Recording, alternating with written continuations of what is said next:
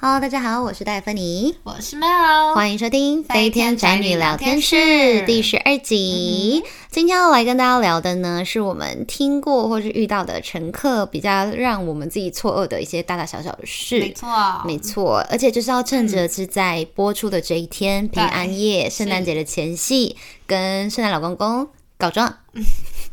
告个状说这些阿克曾经让我们傻爆眼，对，要打他们的屁股对，就是这些比较奇葩的事迹来跟大家分享一下，来让大家欢乐一下下生气又欢乐了。没错，曾经我们在训练的那第3集的时候就有说，我们很像戏剧系毕业的，以为我们自己是科班出身，结果乘客没想到可能也是受过 Drama Queen 的训练。没有，这集可以知道 Daphne 是真的是我是什么 drama queen 吗？没有，大家后会有期。可是他要 drama 我就比他更 drama 就对了。但你用冷静方法就跟他讲说，看谁都厉害。对，没有，大家不要误会，我是对乘客很好的人。好啦，我们接下来会用一些小小的开了一些小小的主题系列啦，来统整一下我们想分享的例子。那我觉得最大宗大家也最常听过我们觉得无奈的事情，就是在餐点服务的时候，对乘客没有鸡肉就生气。我相信有些人有经历过这样的事情了。对啊，虽然可以理解说，比如说你花了机票的钱，然后来飞机上想吃的餐又没了，对，所以我可以理解啦。只是说到后面就变成说，那你们为什么没有什么？那你们不是应该要给我什么吗？甚至有些变成是常飞的常客啊，卡客啊，什么会要求更多嘛？对。那我就有一个座舱长就有分享说，他遇到这些事情就火都上来的时候啊，在心里都会想要骂就是你知道有一台像我们之前有提过机型有波音跟空中巴士波音有一台飞机叫 787 787 Dreamliner 没错那他就心里就很想要回他说，你知不知道 this is 787 not 711 这里不是对，不是被你炒伤那你记得我跟你还有跟你讲过一个什么一秒开荤的乘客，记得啊，对啊，就是那个也很厉害，我觉得那个我遇过，那个为什么叫一秒开荤，是因为他不想吃经济舱的食物，就是被我们发现他有这个倾向。真的，他的招数是什么？没有，他就是一开始因为好像第1餐的时候他就有一些挑剔，然后他还是说他就是一脸很委屈的是勉强自己吃了，我们就 OK 啦，反正也跟公司 feedback 说可能餐不合乘客胃口就这样，结果他到第2餐的时候又在挑，然后他就突然说其实我不太吃肉，那这一餐他就是不吃，就也不选刚刚大家都很想抢的鸡肉，也不想吃牛啊什么的，那大家就只能去张罗别的给他，就可是当天刚好没有多的素食餐了，所以我们就说，那您是就是比较没那么严格的吗还是怎么？他说就不太吃肉这样，我们就好吧。可是最后只能生得出的是商务舱有多一份就是鱼肉的，然后我们就说那您吃鱼肉吗？这是我们就是商务舱今天的菜单有这一份，他就瞬间开荤说可以我吃，我就 OK 你是跟法国人或是欧洲人一样，您的素食也是海鲜素是吧我就对，就也有一个我听懂了，所以就是你们在问他说你有没有很严格的时候，你们严格的素食者的时候，你们就有发现其实好像其实是可以吃荤的、就是、那种感觉对不对？应该说他第1餐就有吃到啊，然后我们想说因为他的表情跟他在看那个餐有点在挑，我们就觉得 OK something wrong 那你们也厉害啦，会读心术啦，对组员之间，组员都要读心术。对啊，应该说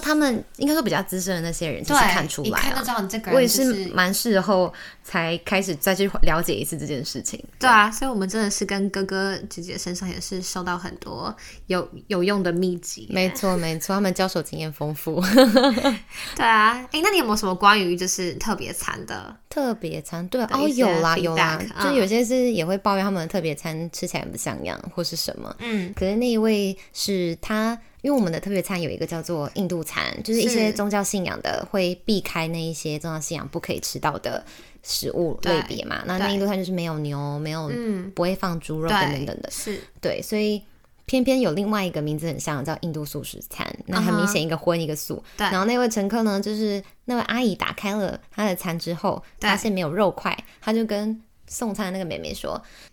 这个是素食的吧 This is vegetarian、I don't want it、然后他就说不好意思请问怎么了吗？因为第1餐他们可能怕送错，所以再检查了一次就发现说不是啊，他还是 Hindu meal 就是还是那个餐，所以他就跟他说This is non-vegetarian 他说 No 因为没有肉块。嗯哼，他要看到肉块，对，他想要看到明显的肉块。是的，所以后来第二餐的时候，他们连原封不动就没有开，然后就直接抱怨说我不吃了。然后那时候我下去帮忙，我还不知道第一餐发生什么事，所以我想说，请问怎么了吗？我还没有问完问题，那个女生就冲过来跟我讲说我来我说 OK must be something wrong again 然后她就跟她讲说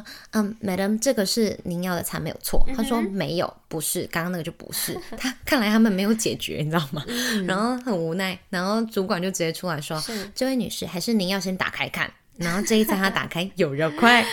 她就突然双手摊起来说哦那我吃这跟刚刚就是我们讲到那种自己内心小剧场然后还硬要爆人知的乘客就是一样真的有很多这种异曲同工之妙没错好了那我们现在还有另外一个就是我们说来餐点部分我们就还有饮料的部分嘛饮料部分比较多乘客会有内心小剧场就是在我们酒精的种类的部分对尤其是酒精对那就是我记得有一个乘客就是他有点小小惹毛我就是因为呢我事后想我觉得他感觉是就是一上飞机的时候他就是已经有点小醉了然后反正就是他一上飞机我就知道他想要喝威士忌对对对好对然后呢就是在餐点服务的时候他就说你们威士忌是什么牌子我就跟他讲擦牌子然后餐点结束之后他又跑来我的厨房问说你们威士忌是什么什么牌子哇哦但是不是他每次问的时候他都没有喝其实才是重点 OK 所以我就醉了所以我就觉得说刚才先生就是你是同一位先生哦我刚才不是已经跟你讲了吗没关系啊失忆症可能也会发生啦我也会啦然后他没有要喝就后来我就跟他说是就后来又过了几分钟他要再回来问一次然后反正又回来问了两三次好刷存在感哦这位乘客没错然后后来就发现你只是想要刷个存在感而已你不是真的想问我是什么牌子对真的蛮刷存在感的那我就有点很 annoying 这样我懂你有没有就是也是有那个威士忌的故事的没有记得威士忌应该很多吧威士忌的爱恨情仇真的很多我们只是不想开一集没有啦但是我遇过也是跟威士忌有关的是那个乘客他就是有些人是很爱喝所以很爱喝 whisky 或者什么所以他们对那个有一定的了解那他就想要来挑战一下飞机上有什么跟空服人懂不懂所以他就来说那你们有什么牌子比如说我举例比如说是 Johnny Walker 好了大家比较常听到的我就说我们有 Johnny Walker 什么什么什么然后我们的 Johnny Walker 是什么 label 的我都讲得出来然后他就说那好那我喝那个那我给他第一杯之后他就皱眉了一下然后我就没干嘛对可是后来又按口来叫我过去说这不是 Johnny Walker 我想说 OK 又来了又开始小剧场什么意思然后我就直接把酒我就说还是我把酒瓶带给你看他说好啊然后我就拿给他看他就突然那跟我以前喝的 Johnny Walker 不太一样我说我心里想是那可能您要抱怨的是酒商不是我自以为品酒大师也有可能啦对啊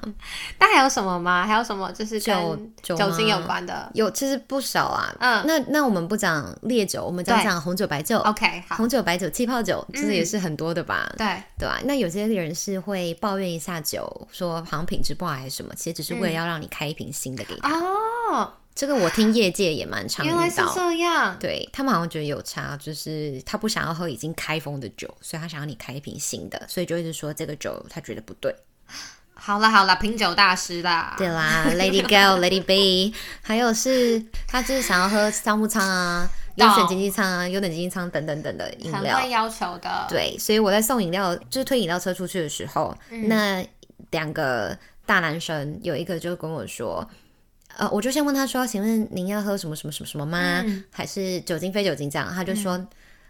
我不要红酒白酒我要气泡酒我说不好意思我们菜单上并没有气泡酒没有啊就标准回答经常没有对然后他就说那为什么我看后面的人都有然后我想说我就哪只眼睛首先我在心里就想说有点心里快笑出来了因为后面也是经济舱你好歹跟我说前面他跟我说后面我就很淡定的回答他说不好意思先生可能是您看错了菜单上并没有提供哦然后他就开始有点尴尬我就说如果您要类似的口感的话我们其实也是有调酒可以提供给您的那对 sparkling 的嘛对然后他就他旁边的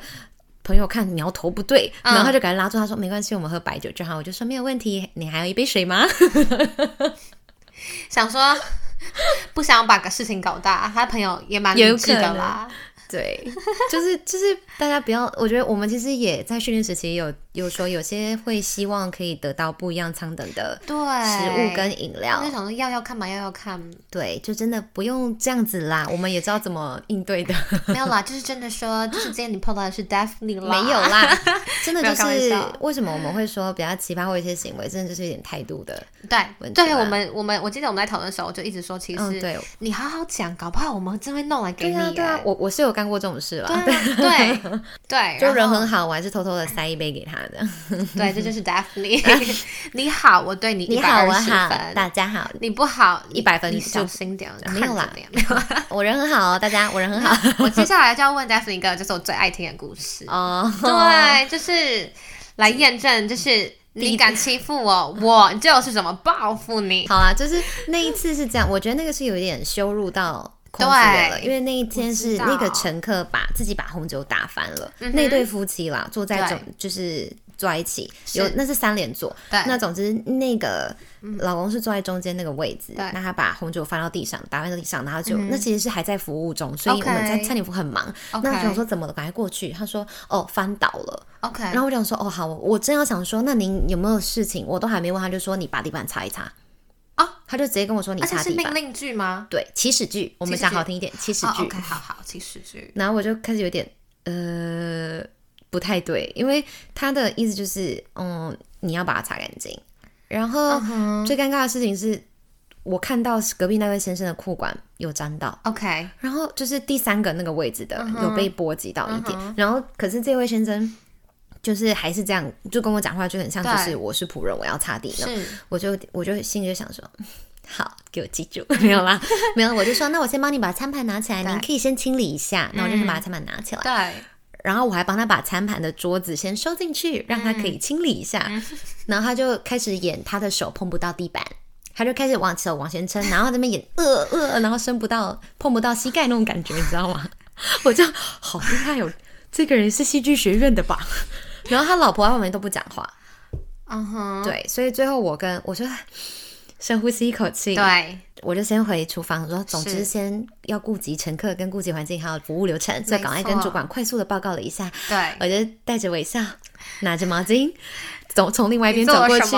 然后我就到那位被波及的先生那边蹲了下来，说先生您没事吧？您的裤管被波及到了，您的那个裤管是红酒沾到，是洗不掉的，真是不好意思，有 accident， 就有这样子的意外，真的没有关系吗？然后那位先生就很好说没事，我就是看进他眼睛里，我就是不看那一位坐在中间的那位先生，就我没有报复啊，我只是觉得说就是尊重、礼貌、友善、包容呢都没有，那我就只好关注那一位人很好的先生。可是他这个真的很可怜，因为红酒洗不掉。对啊。后来我就看着那位先生，真的没事吗？然后手还是拿着一个布，然后再快速的擦两下，但我就是不想看他。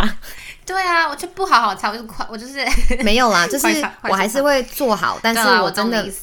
的还是觉得说不要这样子对待我们好吗？没有必要，真的没有必要，真的没有必要，完全同意，我觉得很无奈。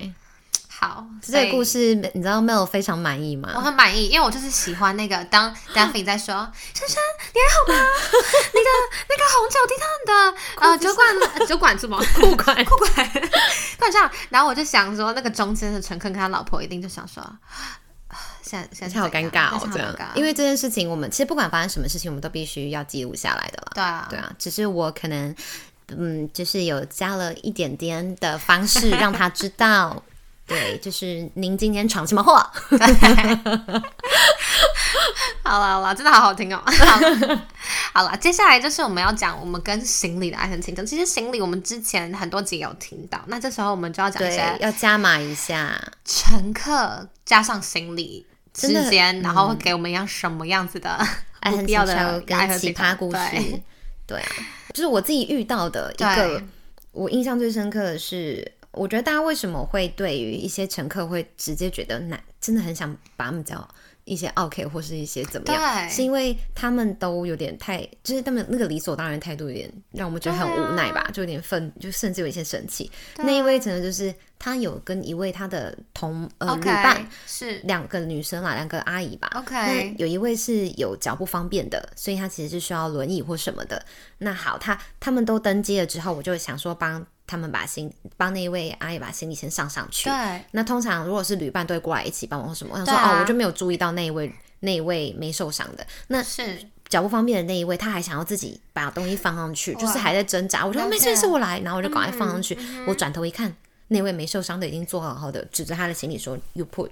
跟你讲，对，直接说你放。然后我就愣了一下，我就说。我就说，那请问可以一起放吗？因为如果太重的，我怕就是可能比较重的话，我可能也没有办法放。他就说 ，No, it's too heavy， 什么意思？所以您觉得重，我自己一个人就可以放吗？我说，因为我就觉得说，那因为通常我们的对我们的 SOP 就是，那请问可以一起吗？对，因为我们也是怕有职业伤害。对，因为他就一直坚持说 it's too heavy， 所以 you have to put it for me。就他有点这样，我就跟他说，不好意思哦，如果这个太重的话，很可能需要 check in 哦，我们是有行李限重的，没错、啊，对，随时行李有限重的部分，真的是不好意思。对，他就突然一秒说，oh no it's not heavy， 我就 okay then now it's not heavy 。那你可以自己放啊，你自己放哦。就是后来我们还是有找人一起帮他放啦，但是我那时候就觉得。我觉得说回去就是，如果你好好讲，其实我们可能还会看在你。对，我其实大部分都很主动，愿意去帮忙或什么。可是为什么有些人会是那样子的反应跟态度？我觉得其实我也很受伤了。对啊。说到这个，就是还有遇过那种乘客啊，就是自以为有人要压他的行李，我真的是也是觉得。真的可以这么自以为，连有人要压你自己行李都可以自以为。你说上方行李柜那个吗？对，就比如说大家就是都自以为说上方行李柜是他自己的嘛。那、请问别人有人坐你旁边的，你们要一起共享好吗？然后就是有一个乘客他先坐下了，然后后来他坐他旁边的乘客就过来，然后呢就换他乘客就是放行李在上面的时候，那个乘客就直接很生气，第一个乘客就说："不要压到我行李。"然后我心想说好尴尬、哦、因为我们完全没有要他的行李，好尴尬哦。然后他就一边生气一边站起来看，然后看的时候就，然后他一看就发现没有人要他的行李，他就这样默默这样，好，若无其事的坐下，好尴尬哦。我就走掉，我觉得太好笑了，你们这些人，哎，这真的蛮尴尬的，真的很尴尬，这好扯哦，怎么真的是很尴尬？如果我看到，我应该会觉得哇，今天又飞得很快乐，怎么那么多奇葩的事情？自以为的人，好不好？好无奈。再来就是我们有一个超级多，就是会让我们。有点小抓狂的一个部分，就是服务铃 call line 的系列。其实我还不知道我们在听我们就是节目的朋友有没有按服务铃的习惯，因为其实我发现我自己在当空服员之前，其实我好像不太会按服务铃，我本来就也不太按，对。但我觉得按服务铃本身并不是大事啦，对，不是大事，因为真的需要帮忙，那为什么不按？对，大部分的时候啦，就听到有人按服务铃，我也是蛮雀跃跳出去啦。对，就是我们有事情可以做这种概念吧，就比较闲的时候会这样，但忙起来的时候就会很害怕、对，就那个圣诞班的时候就比较害怕。对啊，然后我记得我们就是在受训的时候，我相信 Daphne 眼镜的老师都给我们讲。说尤其是你如果遇到妈妈带小孩的时候，或者一个家人小时候需要帮忙的那种，对，你在我们之前就有说过，我们会帮小孩子架那个baby 的睡床，然后我们这时候在架的时候呢，就会在跟他讲说，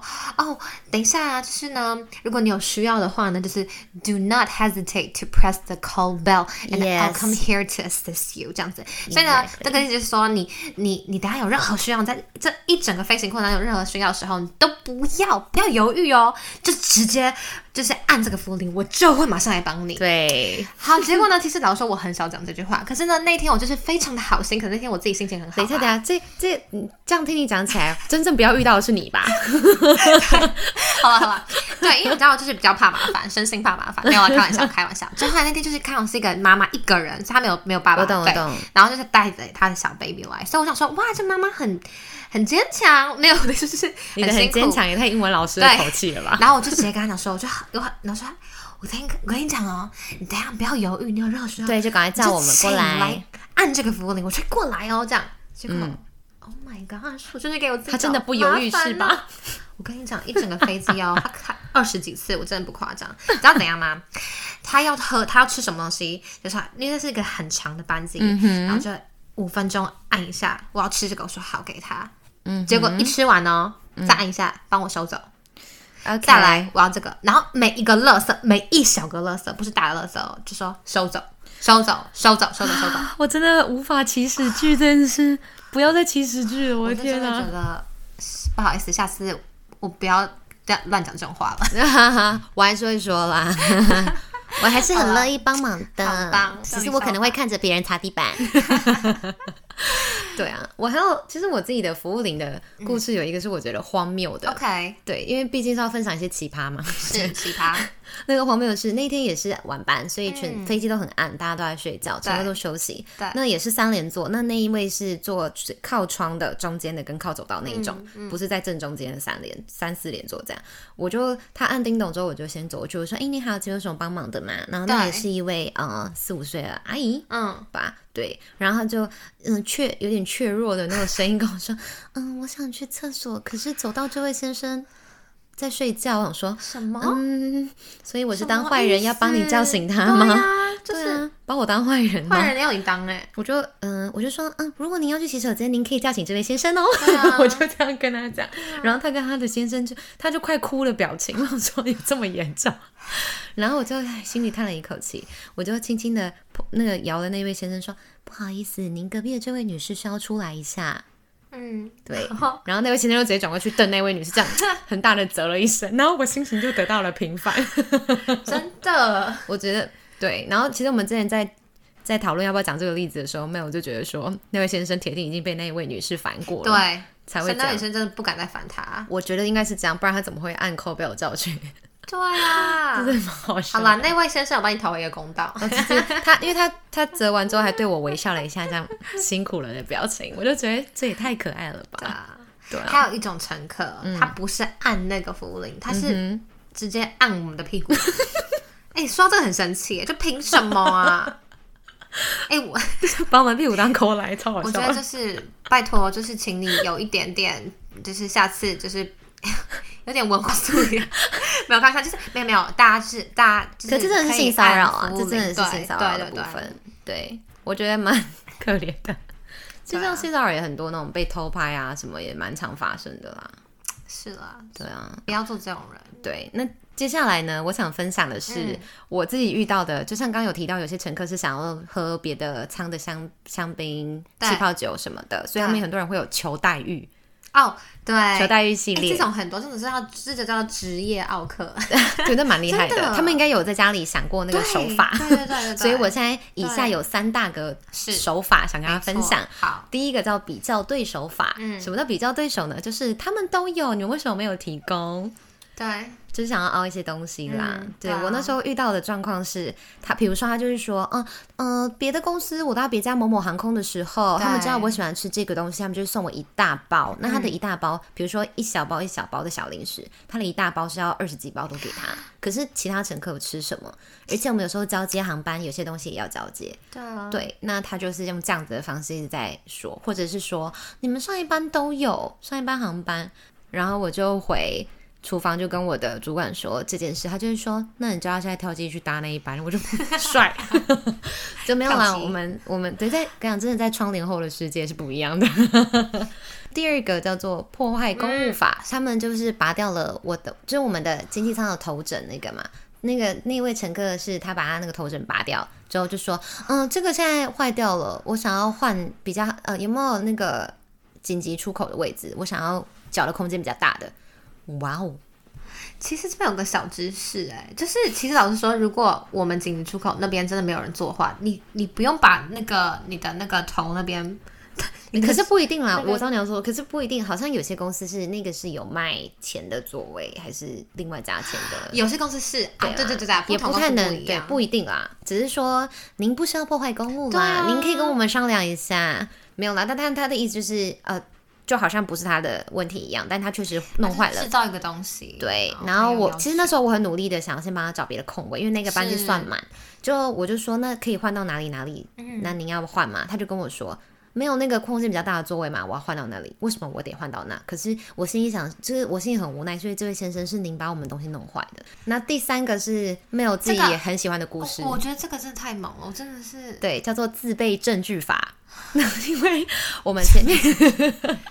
我们前面也有一集提到说，我们在准备上班的时候，在飞机在乘客登机前还会 check 说我们的 menu 今天是不是对的、对，那时候就是其实就是这个故事的前言了、对，就是那一天呢，我们的因为有一些飞机航空公司订这一架飞机不是说它每一个航点都会到，它会衡量说这个载客量需不需、对对对，比如说到澳洲需要人多一点，那就可以大台一点的飞机，到哪里需要少一点就小台，对，没错之类的方式。所以那个有一些航班是永远不会用某一些飞机去飞的，对，就发生在这个、那位先生就自己拿了一个 menu， 因为那一天我们通常发 menu 的时机是乘客都差不多登机完，在地面有时间我们就会先发、所以在发之前那位先生突然按叮咚叫我，就还在登机的时候，对，登机的时候叫我们过去，他就说我看到一本 menu 就是错的吧，然后有可能是因为可能清洁人员没有清掉，那我们也会说不好意思，可是我们就先拿回厨房，然后我们就说我们不是还没发 menu 吗？那你总不能跟乘客说有人没清掉，所以我们就说先不好意思这样，我说没关系，我们先记着，就是我们因为我们没有发现他自己带，可是我发现了，为什么？因为我打开得休蛋节这个航班这个飞机没有飞这个航点，然后我的主管就说哇这个厉害了，自备证据而且他沿途都在找麻烦，真是找麻烦，他一直按 call line 叫我们过去，要先提供他餐点，先帮他收餐盘，先提供他饮料，最后他还跟我们要了几次温的通灵汽水，但他都没有喝。哇塞，温的通灵汽水我真的没有听过、没关系，他爱喝随便他，但问题是汽水喝温的，对，这真的是很麻烦的一个流程但没关系，我们就帮你弄、但是他没有喝，他每一次都没有喝，他有2-3次都没有喝，所以这位先生后来被我们列入了就是请注意的名单，就是说下次他会自己在 menu 上飞机、就是请注意他是不是自备证据对对啊，然后还有这个求待遇系列我们就先分享到这啦、这三大法各位乘客请不要学习，我们都已经知道的差不多了，没错。那下一个主题叫做自动升级，对，自动 upgrade。 对啊，就是我知道这个就是有听过你说，就是经济舱的乘客直接偷溜跑去商务舱睡觉，对啊，他们自动 upgrade 超强的，下辈是什么？不一定都有可能。我觉得他们就是也是很敢的，就很厉害啊，他们脸皮很超级厚，对，比我们的窗帘还要对，比我们窗帘直接掠过那个窗帘对啊，这是蛮敢的。因为有时候在客舱特别暗的时候我们可能要巡，我们会偶尔去巡，因为不想一直巡会打扰到人嘛就我抓到几次过啦、那抓到的方式也蛮好笑的啦、因为很明显您的毯子是不一样的，对，所以我就会偷偷碰一下毯子，然后很快乐的走回厨房说我抓到了，小小纠察，对，很有成就感的没有，就好笑而已啦还是会过去说先生不好意思，请问您的座位是这里吗？这样，然后请他回去。然后也有发生大到交接啊，说哪一位的乘客可能会一直过来，对对对，但他好像还尝试了3-4遍，然后最后在服务开始的时候他就一定回去了嘛，他还对我们其他组员很凶，为什么我不知道他在干嘛，但问题是他就这样，然后后来也是被我们的座舱长记录下来了，这个人会跑去那个自动升级商务舱对对对对对，就是在蛮强。对，还有一个比较有点小麻烦，就是其实是自己是坐商务舱的乘客，可是他会一直叫同行人来这边坐一下，这边聊天一下什么之类的，因为他们同行人可能在经济舱，对，还蛮长，尤其是家庭的比较长。有一位一直在商务舱，他就会希望他的就是自动把他的家人 upgrade 过来，可是其实要想说，如果您今天是就是其他商务舱的乘客都已经是蛮。就是也是付钱来享受这里的，对对对对对，因为别人说你一直有人来什么这样来去其实会打扰到别人啦，对啊，哎，大家请不要这么做，对，不要自己 upgrade 也不要 upgrade 自己的家人，真的，对啊，还有很多啦、就接下来还有我们这一集其实就是无限延长、想要一次讲完，就是当圣诞节平安夜大放送，对，好啊听久一点、没错，对，然后接下来这个就是讲一些欺负的事情，这个也是我听了很生气对，就我首先讲那个好了，就是我那时候提的，然后没有觉得会让人生气的故事，这部分真的有种族歧视、我不得不说，因为我们其实都会注意说自己的言行有没有让人家误会种族歧视，对，就没想到我有一天会被乘客种族歧视。什么？那个就是也不算种族，就算国籍歧视嘛。Okay. 那时候就跟那位那个好像是70几岁的一个算讲阿姨好了，她是一个非常有看起来就非常有修养素养，而且已经是之前是教授还是什么的一位女士。是。那她其实也是亚洲人，但她的英文讲得非常好听什么，那我就跟她聊一聊，所以说那她也是跟我们讲说你们的服务都非常好啊，那时候好像是疫情刚开始的时候，她就是说你们也很辛苦什么的，那我也想要帮你们写一些赞扬，可以告诉我怎么做吗还是什么，我就说人真好，我就先跟主管回报一次，就没想到后面开始不对劲，因为我就过去就还有跟她聊天，她就突然就说对了，那我很怕说如果要隔离还是什么的状况的话，我要吃什么，因为我不会用手机叫什么啊，我就想说那我也还帮他想可以买什么吃，他就突然说你好像不知道对不对，那你是哪里人，我就说我是台湾人，他想说为什么问这个问题，我就说我台湾人，他突然觉得我好像英文不好一样，说那你不会知道那我想要找一个可以跟我沟通的人，我就愣了一下，我不能接受，我就愣了一下，我就好的，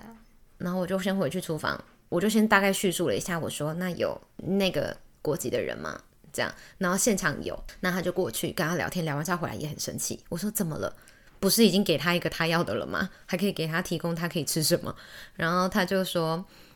那位女士跟他聊天的时候就问他说你是念什么学校的，然后就像台湾有公私立，对，然后他发现这个女生可能是私立的或什么，他就说就是口气就突然又是看不起他的口气，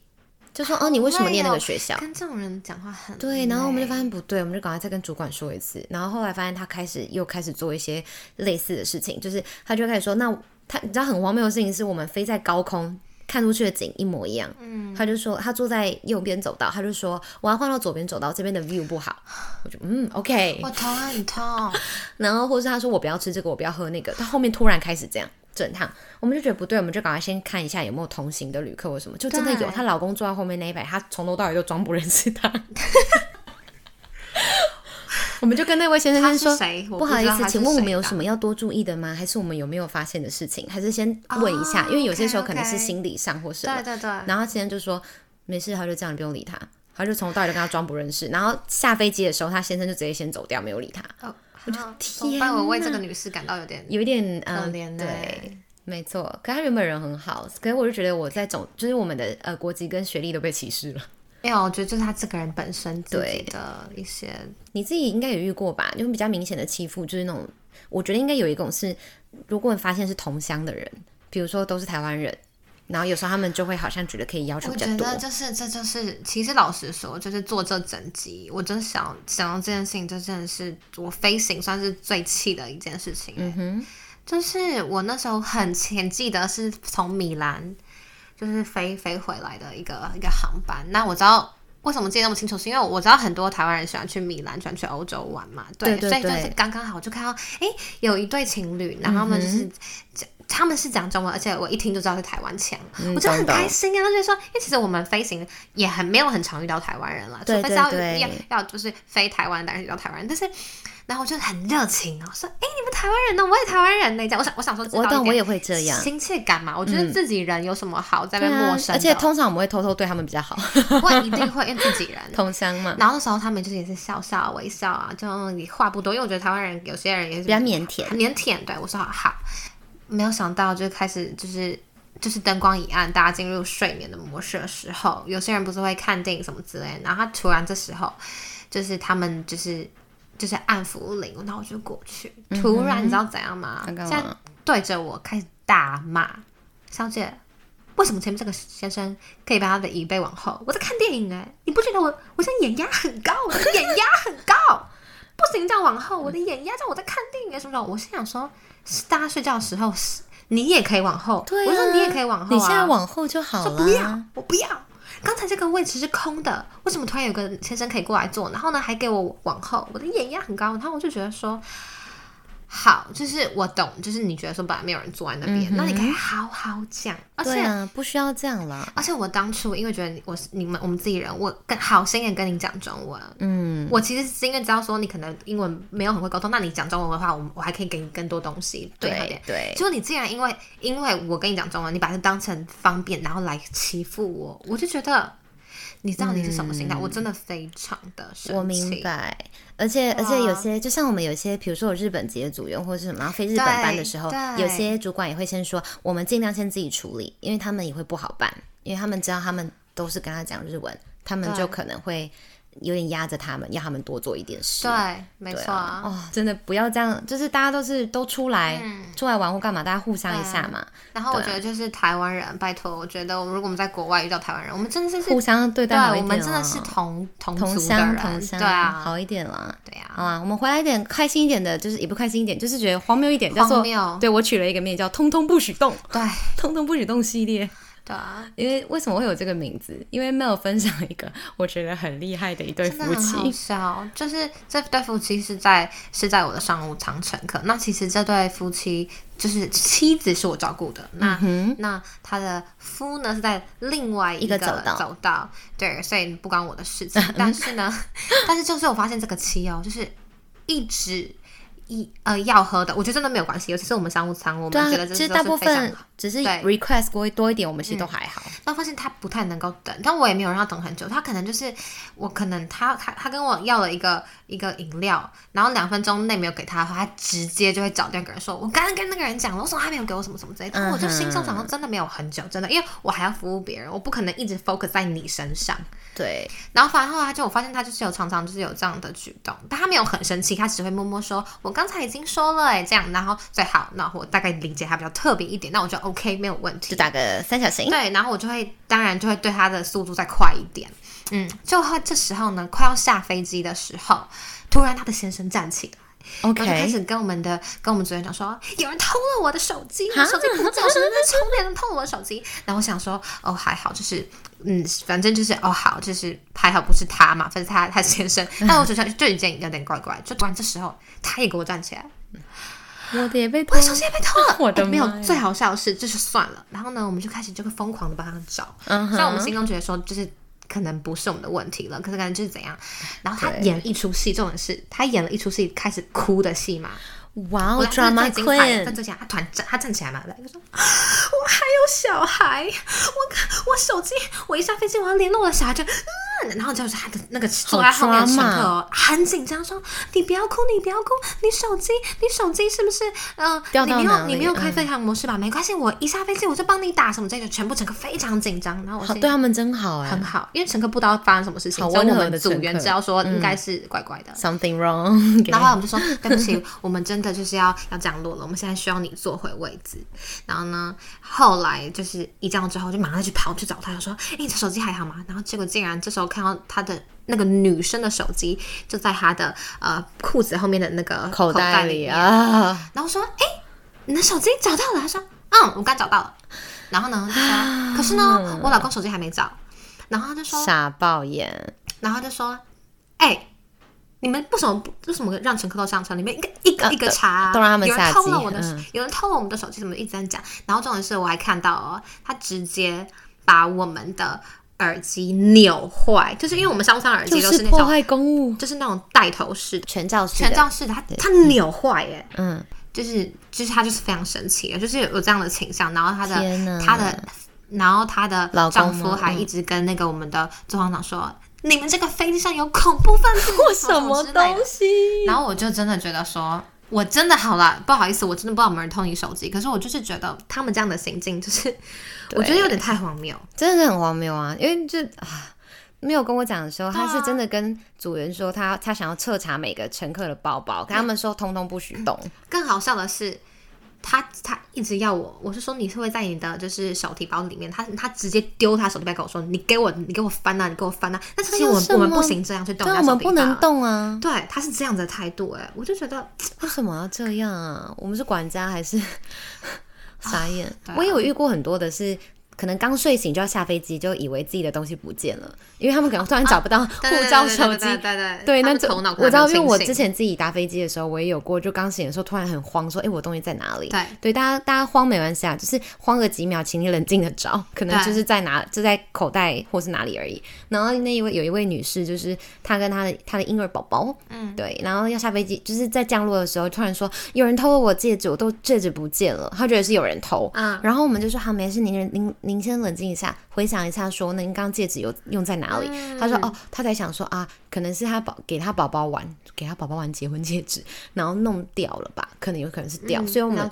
大家乘客一下飞之后我们就趴在地上帮他找，可是其实我们要赶快离开那台飞机也是、嗯、所以大概找了10分钟之后，我主管说女士真的不好意思，我们真的必须离开这里了、嗯、您也是必须离开这台飞机了，我们如果有会提醒他们，如果找到的时候再送到那个什么失物找了一处，再通知您 lost and found， 我会通知您这样。他就才心不甘情不愿的要走，结果因为我们就被 release 回去做自己的事情，要去收飞机的东西。然后后来呢，我们的那位主管跟我们讲，你知道后来发生什么事吗？我说发生什么事？他说、那个女士一踏到飞机口，就是机门，东西就从她身上滚出来了。我们就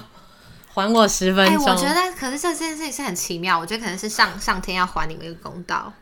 对不对？他就一直觉得有人偷啦，就通通不许动、嗯、这样。好啦，今天我们的超长的这个集数呢，就是要让大家知道说我们到底有多少的怨言。没有啦，就是遇到了一些这样子的事，但我们还是得说我们两个都是对于这份工作都非常享受啊，就是遇到自己的例子其实也已经就只有这样了、嗯、因为我们还真的还想不太出来还遇过什么了，对啊，所以我们两个对奥克的定义都是因为态度，我们刚才也是有就是强调，对，我们想了很久，最后我们还是定义说真的就是彼此，对，有时候就真的是你一样的事情，可你好好说的时候，我们其实是很乐意帮你的、嗯、就是什么颐指气使，对啊，我这个成语真的是还要再查一遍，没有，对，不要用错地方，像之前某一集的面红耳赤啊、哦嗯、对啊，好啦，我们第12集乘客异闻录，我们跟大家分享这些小爆眼的行径。我们下一回呢，刚好播出时间会是12月31 2020的大年底，